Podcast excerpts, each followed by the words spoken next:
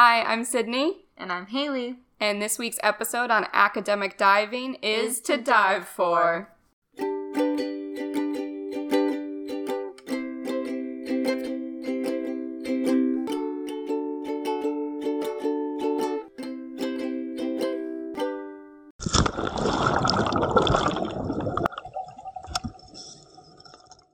Hey, Sydney. Hey, Haley. I'm here with our marine science news piece of the week. Are you ready? I'm so excited. so, this week we're talking about an article that was published by The Guardian, and it was talking about some work that was done by some chemists at Scripps Oceanographic Institute within the UC system. And basically, this work was looking at trying to measure bacterial concentrations in sea spray. Oh, like the mist that comes off like from ocean waves? Exactly. So basically, they were capturing the sea spray and trying to see if there was any uh, anthropogenically sourced bacteria in it, things like E. coli or salmonella that are commonly associated with human populations. And they found that there actually was a pretty high concentration. Um, it's pretty uncertain yet whether people could actually get sick from these kinds of concentrations, but they think it might be sourced from large runoff events, like rain events, Okay. wiping this into the ocean system and then it getting blown back onto the the shore in Yeah. sea spray. So it's not really like going off and dispersed in the ocean. It's kind of sticking around that surf zone coastally. Yeah, that's what it seems like, at least like soon after these storm events. So That's pretty crazy. it's pretty interesting. It has a lot to do with like the runoff has a lot to do with kind of the work that I look at and the way that uh, runoff and coastal salinity impact coral health. So uh, just on the opposite coast. So Yeah. thought that was cool. That's super cool. Thanks for sharing. Yeah. Special guest. You ready? Let's do this. You're gonna introduce yourself for me? Sure. Uh, hi, guys. Um, my name is Alec Leitman. Um, I'm a good friend of Haley, and I'm Sydney's boyfriend. and I'm happy to be on the podcast. It's Whoop, whoop. been a couple of weeks in the making, and here we are. So, will you go ahead and tell everyone your pronouns? And then after that, give us a little info on where you're from and where you live now. So my pronouns are he and him, and I'm originally from Long Island, New York. I have grown up on Long Island, and I um, currently live in Fort Lauderdale because that's where I'm finishing up my master's degree. And yeah, Super cool. So you're finishing up your master's degree. What is your degree in? What do so you study? I study the ocean. Cool. Um, I am within the environmental science graduate program at Nova Southeastern University, and I'm finishing up in May. That's super cool. Yay. Congratulations. Thank you. So, to um, start off the podcast, we always ask our participants what drew you to the water? So, ever since I was a little boy, I um, originally became fascinated with this book about sharks that you guys have probably seen before. Um, So you were interested in this book. Yes. Um, I don't. I don't know who it's written by, but it was just a book that I had in uh, my house when I was growing up, and it just had a plethora of different shark species. Super cool. Was it like an encyclopedia? um, yeah. It it basically had these different species and just information about where they are found in the ocean, and then just a plethora of photos of like threshers, great whites, um, like the Greenland shark, Nice. makos, like everything you can think of. And I basically just read that book over and over Yeah. and over again. And um, I was just super fascinated with that. And I was not really focused on marine science or marine biology until I got into the latter half of high school Mm-hmm. when I took a marine bio course, which was a little bit of a, a joke at the time. It was just kind of like came up, some teacher within the science department took it, and everyone in the class was just kind of like, okay, I'm just taking it just to take it.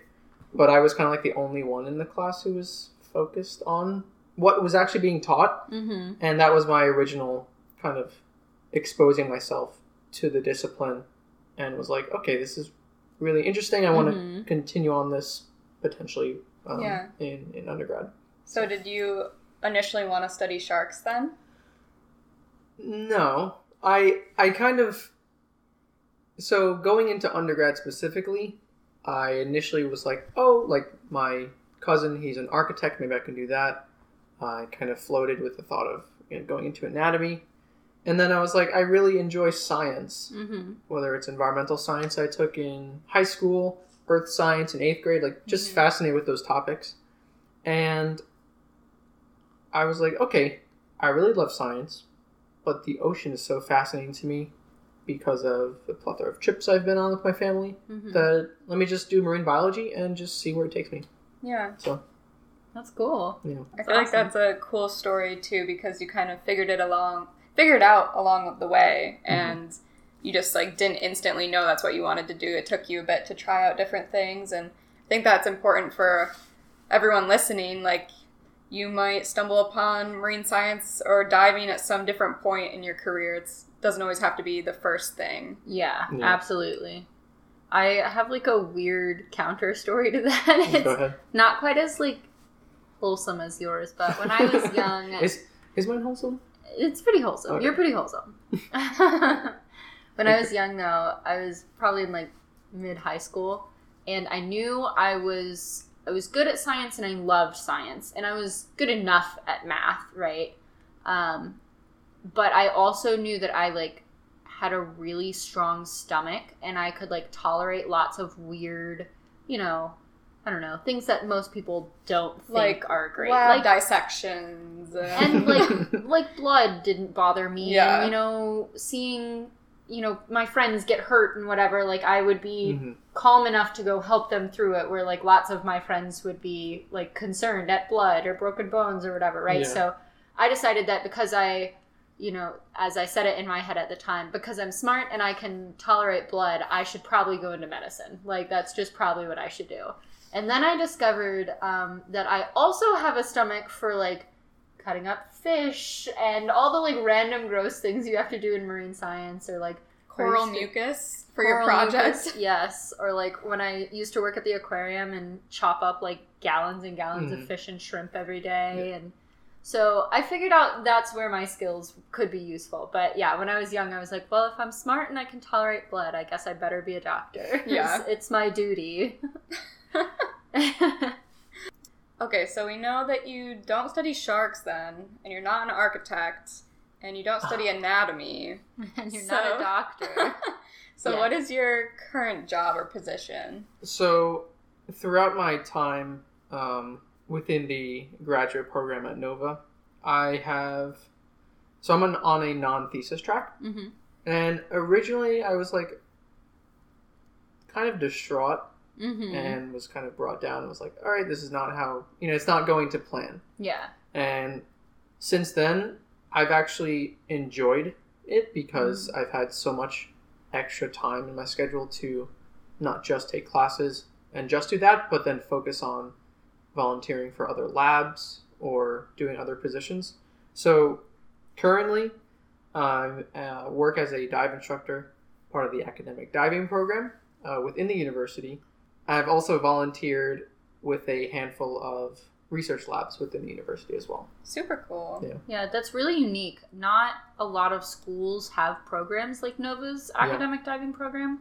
Um, and just for people who don't know, people who are listening, um, not only is Nova's academic diving program very unique in nature, uh, but it also puts out really, really top level divers. So um, they just have a really good reputation for putting out high level divers who are very competent and capable in the water, Mhm. who have a extensive education and extensive experience in the water before they ever are passed in certification. So um, Nova's academic diving program is pretty incredible, and it's super cool that you get to be a part of that program. Yeah, I think it's it's unfortunate that these types of programs are not running in other universities and how it's just kind of like, oh, we're just we have this amazing program at Nova, but I just feel like there's such a disconnect because the industry of just diving, Mm-hmm. separate from uh, science, it's just focused on dive shops and just Yeah. churning out like Lots, like Classes and- yeah. yeah. So I feel like the program has really focused on not being a machine to just pump out really good divers, but then utilize and kind of fill in the gaps where these students have come from dive shops Mm-hmm. and professionals that also come into the program Mm-hmm. where they're missing these steps and we kind of fill in the gaps to make them an even better dive professional Yeah. um, or diver. Yeah. Yeah. that's I like how you cool. said that. Yeah. So you guys do classes all the way from open water up to instructor, right? Yeah. Yeah, so uh, the program was started by Tech Clark like 15 or 20 years ago. I, I don't know the exact history of it, um, but definitely when I was, you know, in high school, this was kind of beginning to, to be brought about. And he initially started a program with the University of Florida on the West Coast. And he brought that to Nova when he came here, and he's now the associate director of the program.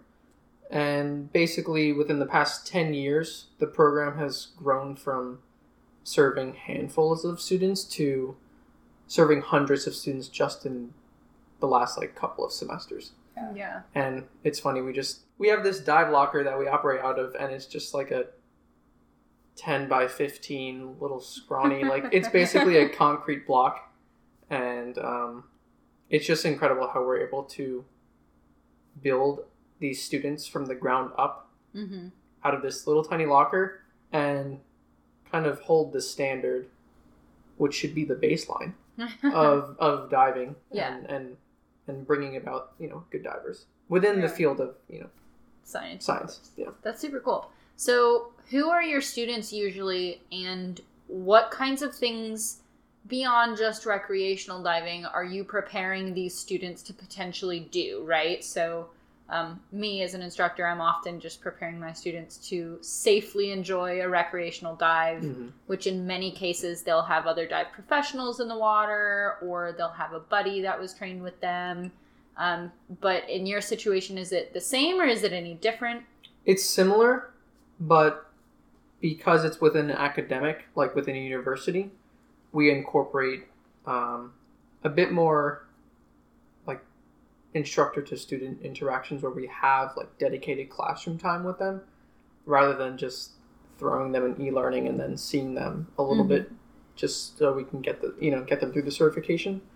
So the focus is incorporating that academic part of it into it.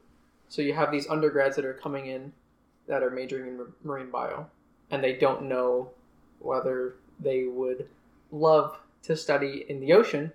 They can utilize this program to become open water certified when they're a freshman continue through the program up until they're a senior where they can go all the way from open water to instructor or then we also recently have had classes where we actually can steer off and there's a new like citizen science class that's being Oh. taught an introduction to like underwater like scientific diving Oh. not ah. AAUS but just an intro class where they can like get experience like task loading and like what to expect using like different pieces of equipment. yeah and begin to show them a potential transition they can make from the recreational kind of field into scientific diving underwater I think That's that's, super important because not a lot of programs even offer scientific diving. So if you can give people at least a taste of it, Yeah. yeah Well, and I think too that um, oftentimes, maybe not all the time, but I, I have experienced people really underestimating the amount of challenge that task loading can bring underwater. Mhm.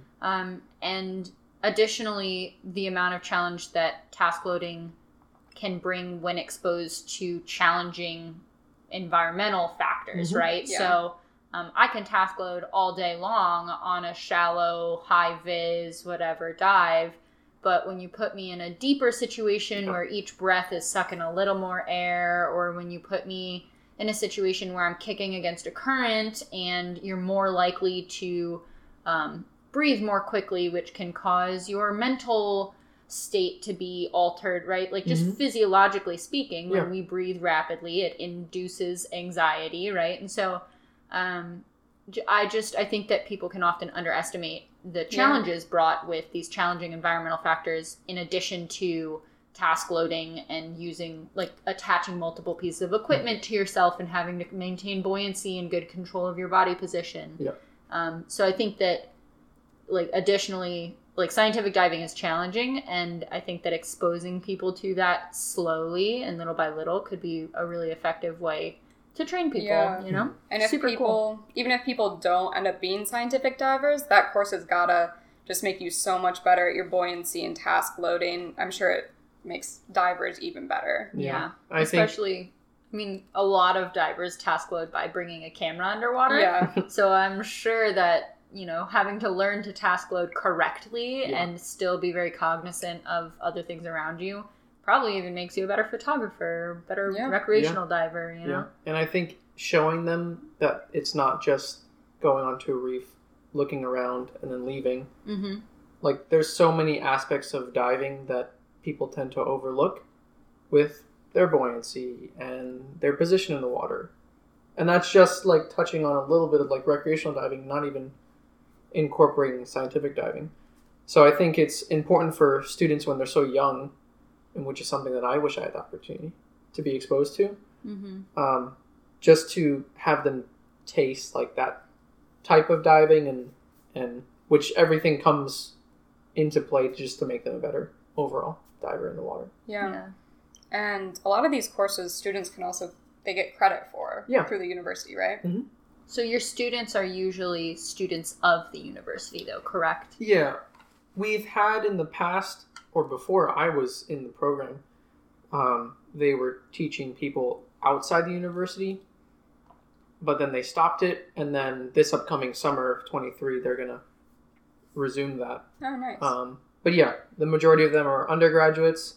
Sometimes we get a graduate student here and there. It's kind of funny to see a familiar face in the pool, That's cool. or see someone that I didn't really talk to in class, and all of a sudden they're in front of me. Now I have to instruct them. yeah. It just kind of, it's like, oh, you're actually a nice person, and Yeah. you're not just like quiet in in the Yeah. back of you know biology class or something. Yeah. yeah. So That's cool. It must be interesting going from like working with your peers in class to then being their instructor and their teacher. yeah, Yeah. Yeah. I've experienced that too. Just like a lot of our peers have taken dive classes with me.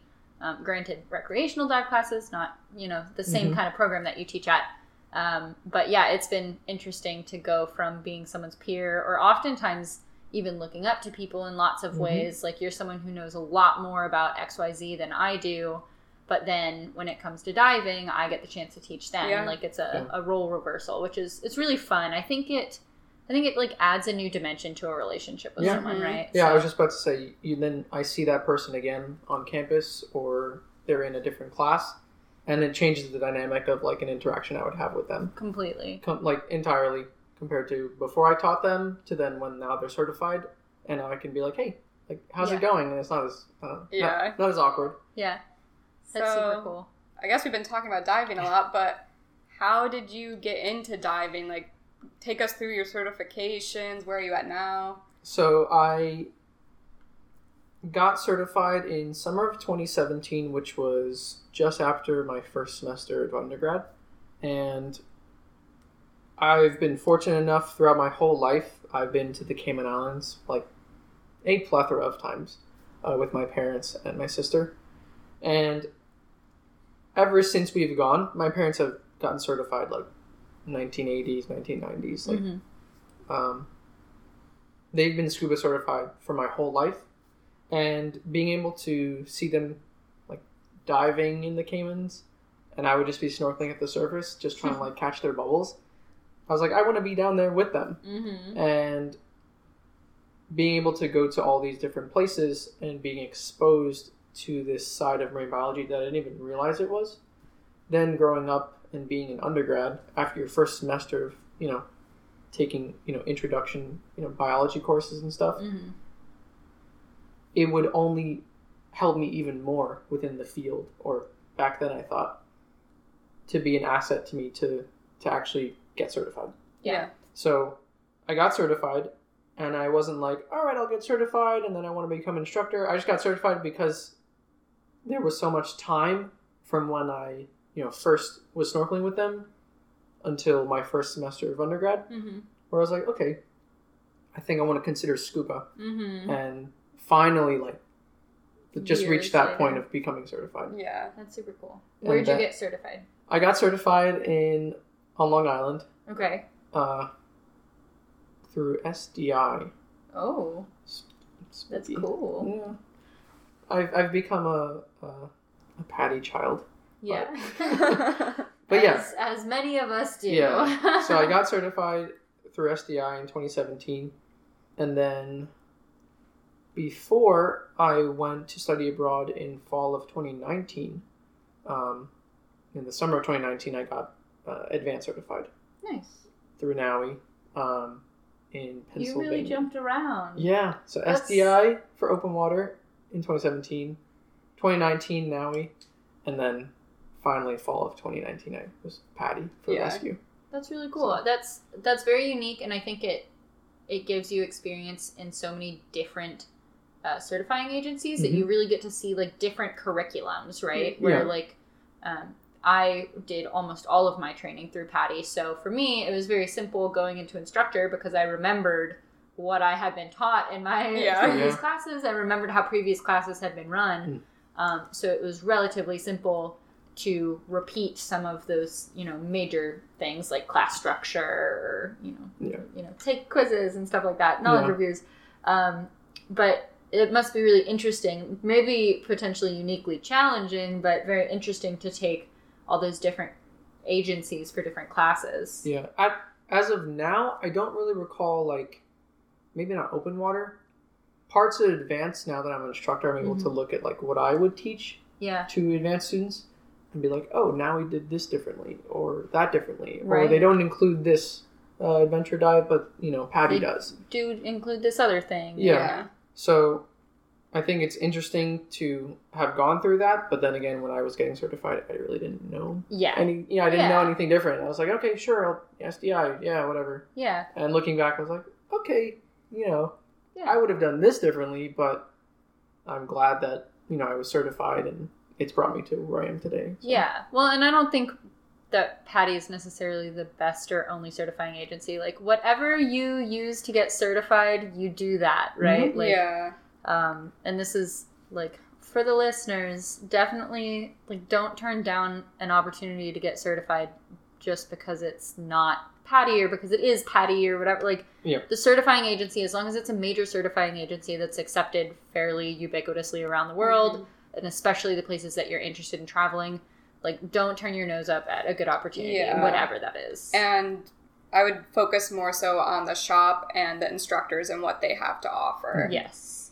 Cool. So we've heard so much about all of your diving. What do you do besides diving? So um, within the field, I've uh, become gravitated towards the coral restoration field of study. But before Nova, I, like I said before, I graduated from Roger Williams, Roger Williams University, and I mentioned just recently that I went on a study abroad trip to Bermuda. Uh-huh. So I went to the Bermuda Institute of Ocean Sciences. Mm-hmm.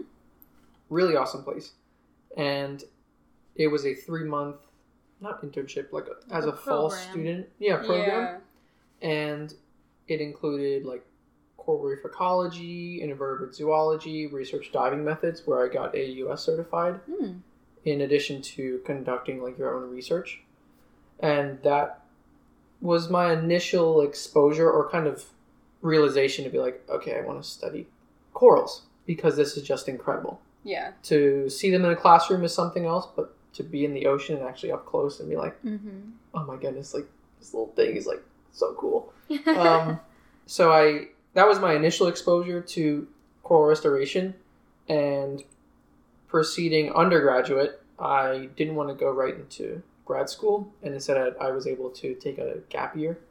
So I traveled from Long Island to the Florida Keys, and I did an internship with uh, CRF, mm-hmm. the Coral Restoration Foundation, coral based.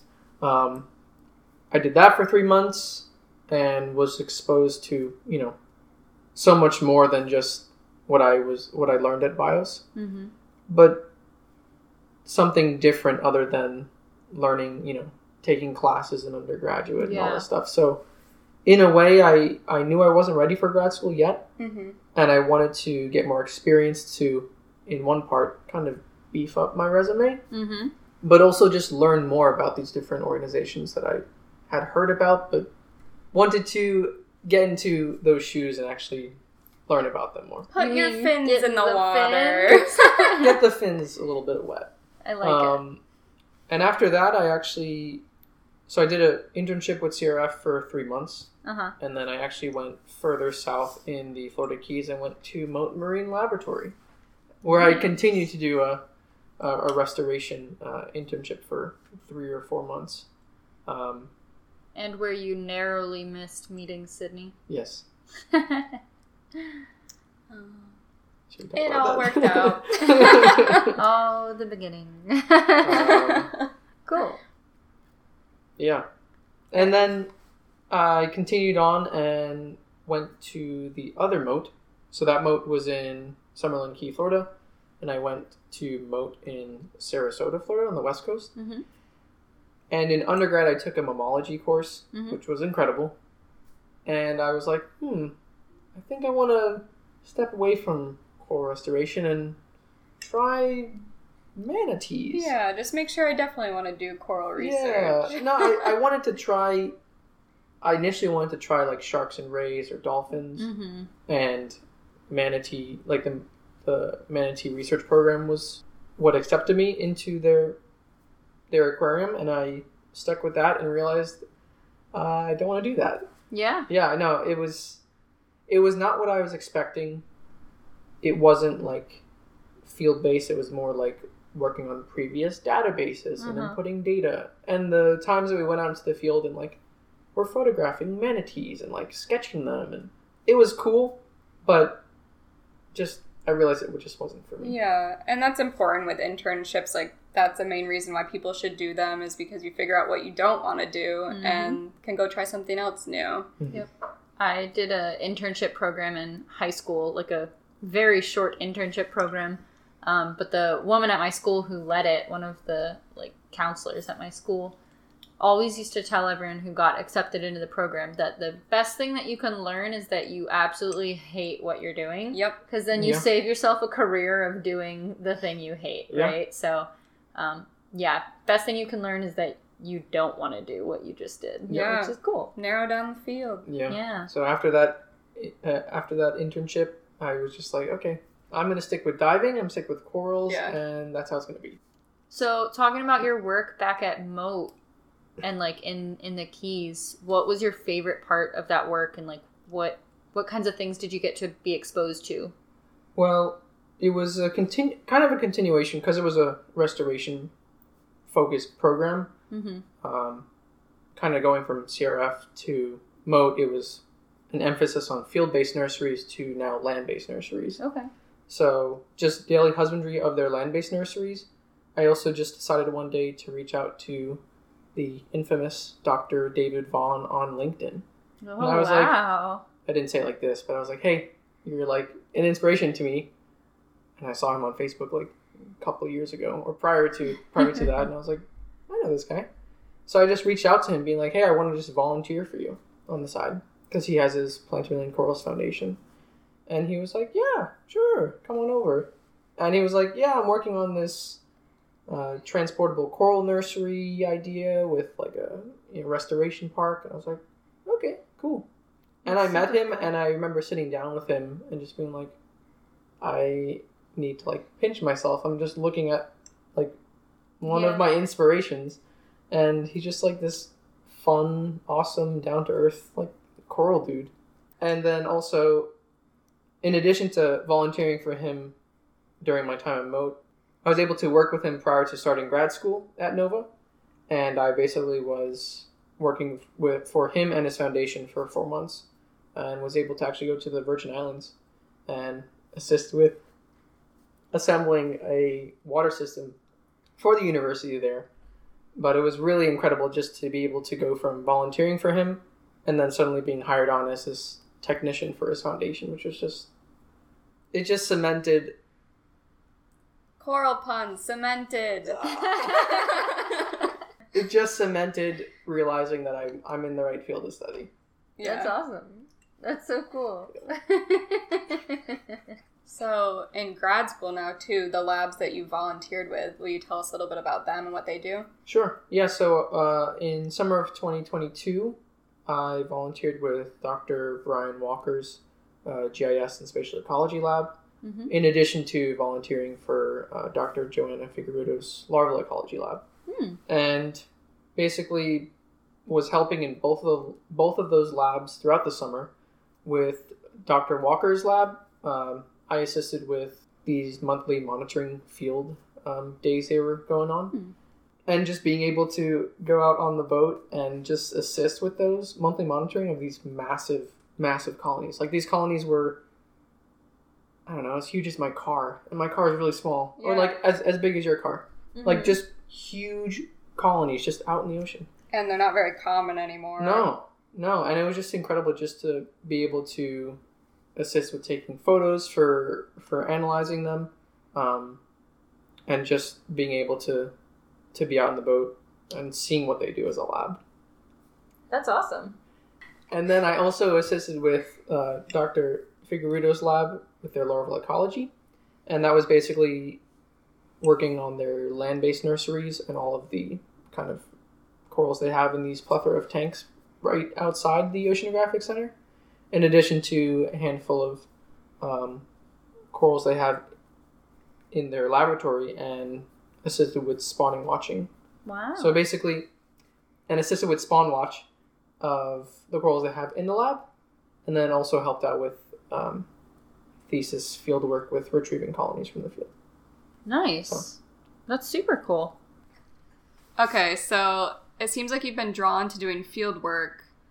What would you say about your job and doing field work is so captivating to you? I think just being, I, I love field work, even though there's always the laboratory or land based aspect of coral restoration. But I just love being in the water, just as as you both really enjoy it. Mm-hmm. um, whether it be recreationally or scientifically. Any of the two, just being able to be out in the water doing something is just just a really big joy of mine. Yeah. Yeah. That's amazing. I think for me, not that this question was for me, but No, you go, Gonna- girl. answer it anyway. Um, for me, my favorite thing about field work is the, as I've put it in several essays I've written before, the improvisational nature of field work, which is Oh. just that you constantly have to be on your toes Mhm. because things are always changing and nothing ever goes according to plan perfectly. Um, so that that said, you always have to bring backups of everything, bring duplicate or Yeah. triplicate. You have to label things three times and then take photos of the labels because what if the ethanol wipes off, off the sharpie, you know? Um, so I think that having to constantly be super prepared, but at the same time be able to work on your toes and and change the plan at a, at a Yeah. second's notice, right? Just being able to be that flexible, um, I think, is super interesting to me. Both the preparedness and the flexibility with changing the plan and changing what you've prepared. I Um, think that's probably also why you both make good instructors or are drawn to Yes. scuba instruction for those exact reasons. Yeah. Fun question time. All right. Rapid rapid fire question fun time. You All ready? right, let's do it. what is the biggest thing on your travel and dive bucket list? Or they're like top 2 or 3. Um, as is everyone's, but diving the Great Barrier Reef, Yep. of course. I wouldn't say it's like a big part of the bucket list, but dry suit certification Oh, super. because cool. it opens up so many more, like so many, it opens up so many more areas to dive in. yeah. because right now, like I'm a big weenie when it comes to like getting cold, Yep. and I'm, I'm like the only one wearing a five mil, and everyone else is wearing a three or like like a one, and I'm just like I'm shivering in my five mil. So if I have to go to somewhere else and I have to wear a seven mil, like I'd rather just bite the dry bullet and just become like dry suit certified. Um, so yeah, that's just part of it because there's so many other places you can dive, like Iceland Mm-hmm. um, as you guys have talked about previously. But being able to dive in between the tectonic plates. Yeah. It would just be like unreal to just be there Yeah. because I've I've always done my diving like the east coast of the U.S. Yeah. and nowhere else. It's good that your dive and travel bucket list is lining up with mine. Oh, good, good. Good. That's useful. I hope so. That's, those are like first date questions, right? Like, hi, what are your dive and travel bucket lists, and can we make ours align? I think I think we talked about that. I think we talked about that on our first Our date. whole first date was just talking about diving. That's how you know it's real. Where did you get certified and through what agency? And what about you? Oh, you're Nowie? Nah. I am now. I know you are. Uh, excuse me, what are your opinions on touching coral reefs? Oh, I got another good first date question for Alec. What is your favorite coral species Ooh. and why? And the follow up is what is your favorite marine organism? Colpophyllia natans, at least recently, I've just seen them in the field and I'm just enamored by them. Other than, at, at least right now, I, I, I like the, you know, an OFAV or MCAV just because even though they're overlooked, they're still pretty awesome. So these code names that Alec is using, top secret, um, within coral restoration or like coral science in general, we use what's called the AGRRA name or the AGRRA code, and basically it takes the first letter of the genus name, so O for Orbicella, and then the first three letters of the species name, so Fav for Faveolata. So Orbicella faveolata would be O Fav, Montastraea cavernosa is M Cav, and so on. Peacli. Peacli, yeah. and these codes basically just make it easier to conduct surveys so you're not writing out the whole scientific mm-hmm. name in Latin every time you see a coral. Right. So, yep, we do love a good a CNAT, a Colpophyllia natans. Okay, what's your favorite marine organism? Is it corals? No. Oh, what is it? The Ooh. T. Like a family of octopus. Ooh. Or like octopus, cuttlefish. Okay, so like cephalopods. Yeah, Yeah. just being able to watch documentaries on them and seeing how they like change their like I don't know, they can morph into like this little walking creature. Yeah. and then the next minute they're like camouflaged on a rock or something. I just think it's incredible. And I actually wanted to study them at one point and I could potentially still do that, but That's so right cool. now, just focusing on coral. But yeah, octopus are just incredible. Yeah. And there's so much that we just still don't know about them, even Mhm. They're so smart. Wildly intelligent. crazy. I really love squid. And I think I only like squid more than octopus because I've had more experiences with Like, squid. In our dives in Bonaire, Mhm. amazing squid. and you can get really close to them and they'll do like behaviors with each other like they'll they'll respond to other individuals they're usually found in like large groupings and they'll hang in the water column at like certain depths based on everyone else right they'll get in a line and every squid will be six inches higher than the previous squid right? Yeah. Mhm. and then they'll all change colors like a little symphony. It's incredible. We might be able to post some videos that Sydney and i have We got a video. It looked like two of them were doing like a mating dance. Yes. And they were both different colors and kept switching and like chasing each other around. And it was probably one of the coolest experiences Yeah. underwater. they let us get pretty close to them too and we're just like completely unbothered by it and one of them would turn white and then the other one would turn white and the other one that wasn't white was like dark brown Yeah. it was really That's incredible awesome. do you have any like favorite stories from the field either work or just like a dive trip or a, a pleasant one or a crazy one Um, I think just the the reefs in Bermuda were pretty incredible. Um, unfortunately, they were just a tier above the reefs we have here in Florida. uh-huh But what blew me out of the water whoa was the reefs that I saw in Cayman. yeah Um, it was what island in cayman were you diving? Grand Cayman. okay. And Sydney and I were diving off of the south end of the island, and they were just like taking a video or like photographing them like does not do it justice whatsoever. And I wasn't expecting to see the uh, just immense topography, mm-hmm. Just these like underwater mountain ranges basically, but these huge like sheeting corals of OFAV and MCAV and all the others and we were diving off the east end, and we were about like 80 feet down, and just being able to look around and just take a second, like in addition to the dive being awesome, the dive master was like just rushing through all like the entire reef, and I was like, dude, like chill out, man. Pet peeve. Ugh, that's my scuba speeding. ick. Ugh. That is my Scuba ick. scuba ick. It's like go slow. Like you can stay in one area of a reef, look at like you know a five by five little piece of reef, and just stay there the whole time. You don't Mhm. need to go swimming like on the other side. Like you're fine. So I basically just was able to just look around and just be like, holy crap, like, Yeah, this is incredible. And then we also saw two reef sharks. that's super cool. Yeah. What about the site was like so unique? It made you love it so much. Just the topography. The most serious question on the podcast. What is the best dive boat snack? And don't say tofu. Raw tofu. you heard it here Uh, first, folks. Sauteed tofu with garlic and onion and soy sauce. I do. Um, that's good, but I used to really enjoy eating just like a crisp apple. Hmm. I don't know, something about just having like a crisp, like crunchy, like fruit, like apple after a dive.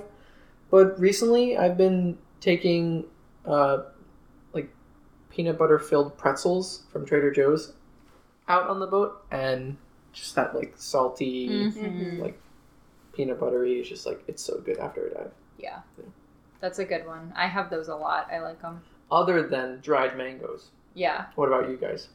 So the boat that I'm out on for like instructing all the time has a little snack box. I was and just thinking about their snack box. I call it the box of Eatos because they have Fritos, Doritos, Cheetos, like an array of- all the Eatos. Right? yeah, the Eatos are the best dive snack besides Yes. dried mango. Well, my favorite is the one that I won't let myself purchase at the store because I will legitimately eat the whole bag. an entire like my parents used to ship these to me in like a gallon size carton to college and I would just sit and eat them. I gained like 15 pounds of goldfish my freshman year. It was so bad. So anytime I'm at the Eatos box and there's a little bag of goldfish, I know that I can't eat five gallons of goldfish on the dive boat. So it's like built-in self-control for Hmm. me. Of course, your snack of choice would be related to fish and the ocean. Naturally, I can't eat real fish, but goldfish I'm here for. So you kind of mentioned one of your idols earlier, but who are your dive idols or marine science idols? Do you have any? If not, that's totally okay. Mm, uh, well, I think everyone always chooses Jacques Cousteau. Um, We haven't had Yeah, I anyone say that say, one yet. really? Yeah, talk about him. Mm. Tell us. Why do you love him? um, uh, Jacques Cousteau, even though the entire world chooses him um, as an idol, I don't know. I just, I just think um, I can't imagine having to create an underwater like breathing apparatus for the first time. Mm-hmm. something that's just not known to man, and then suddenly create it and have to like test it out without knowing the potential consequences. Um, I just watched a really interesting video the other day about the aqualung and how it was, how it came about, and it was just incredible to see like the first like aqualung that he created and and just how everything was more than 100 years ago like less than like like what 60 70 years ago Yeah. and just to think about how everything we have within the scuba diving industry is just completely changed Mm-hmm. immensely But also still born from that. oh yeah, Yeah. Right? So, Yeah. yeah, that's really incredible. I think, obviously, he made really big strides in the scuba world. Mhm. I mean, One might say he made Mm. giant strides. there you go um, Ocean puns. also, just like the fact that he created that and then was probably the first person to see Mm. some of Mhm. these ecosystems and critters. Like, I just feel like that's got to be an amazing experience. It's like going to the moon for the first yeah. time. Yeah. but then being able to broadcast that to the whole world with his television series and Yeah. just igniting a you know a passion in generations so many to come people. Mhm. Yeah. I always like to say that the ocean is a world that most people don't see below the surface, so they don't even know what's there. Yeah. But it is a world that everybody is impacted by. Yeah. Yeah. It's pretty incredible. So, speaking of pretty incredible, you've had a pretty incredible career so far. Pretty cool stuff that you've been doing. What what keeps you coming back? What's gonna keep you coming back? Um, I think just my passion to work within the field and being able to do something that I love. Um, in addition to just like an endless curiosity I have with the ocean, whether it be with scuba diving on coral reefs in 30 feet of water to learning about hydrothermal vents at the bottom of the ocean. Um, so I think just like an ever expanding passion or curiosity or whatever you want to call it um, for the field and to just always be a student of it. Um, I think that's what kind of keeps me going every day and, and will bring me back to it for you know as long as I as long as I'm alive. Hmm. Oh, I love it. That's so great. Well, thank you for coming on our podcast, Yeah, Alex. Thanks, Alex. Thanks for having me. I appreciate Absolutely. it. I'll be back soon, You'll be back soon. eventually. Oh, okay. Oh. All right. When uh like do like a five years from now and then see where I am. All right. then and now, Alec Leitman. Thanks so much for listening to this week's episode. Don't forget to head on over to our website where you can find information on submitting your great stories for our Fish Tales episodes. Those will come out about once a month, and you can find the form to submit your stories online. Our website is under titleteesapparel.com. There's a little header at the top that says to dive for a podcast. And if you hit that link, we also have merch for sale. And you can also find us on Instagram at to dive for podcast and on Facebook as well. Don't forget to like and follow and share with your friends. See you guys next week. Bye.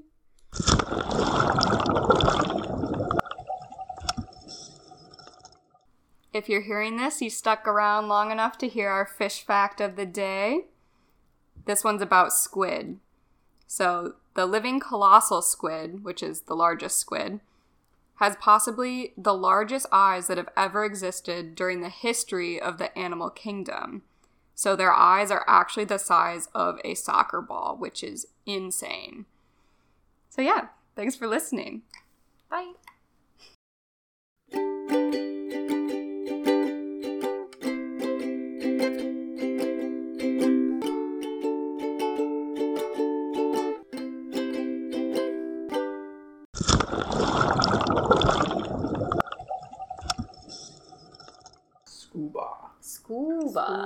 Scuba. Shotzi! She's like, let me jump on the microphone. Podcast. Okay.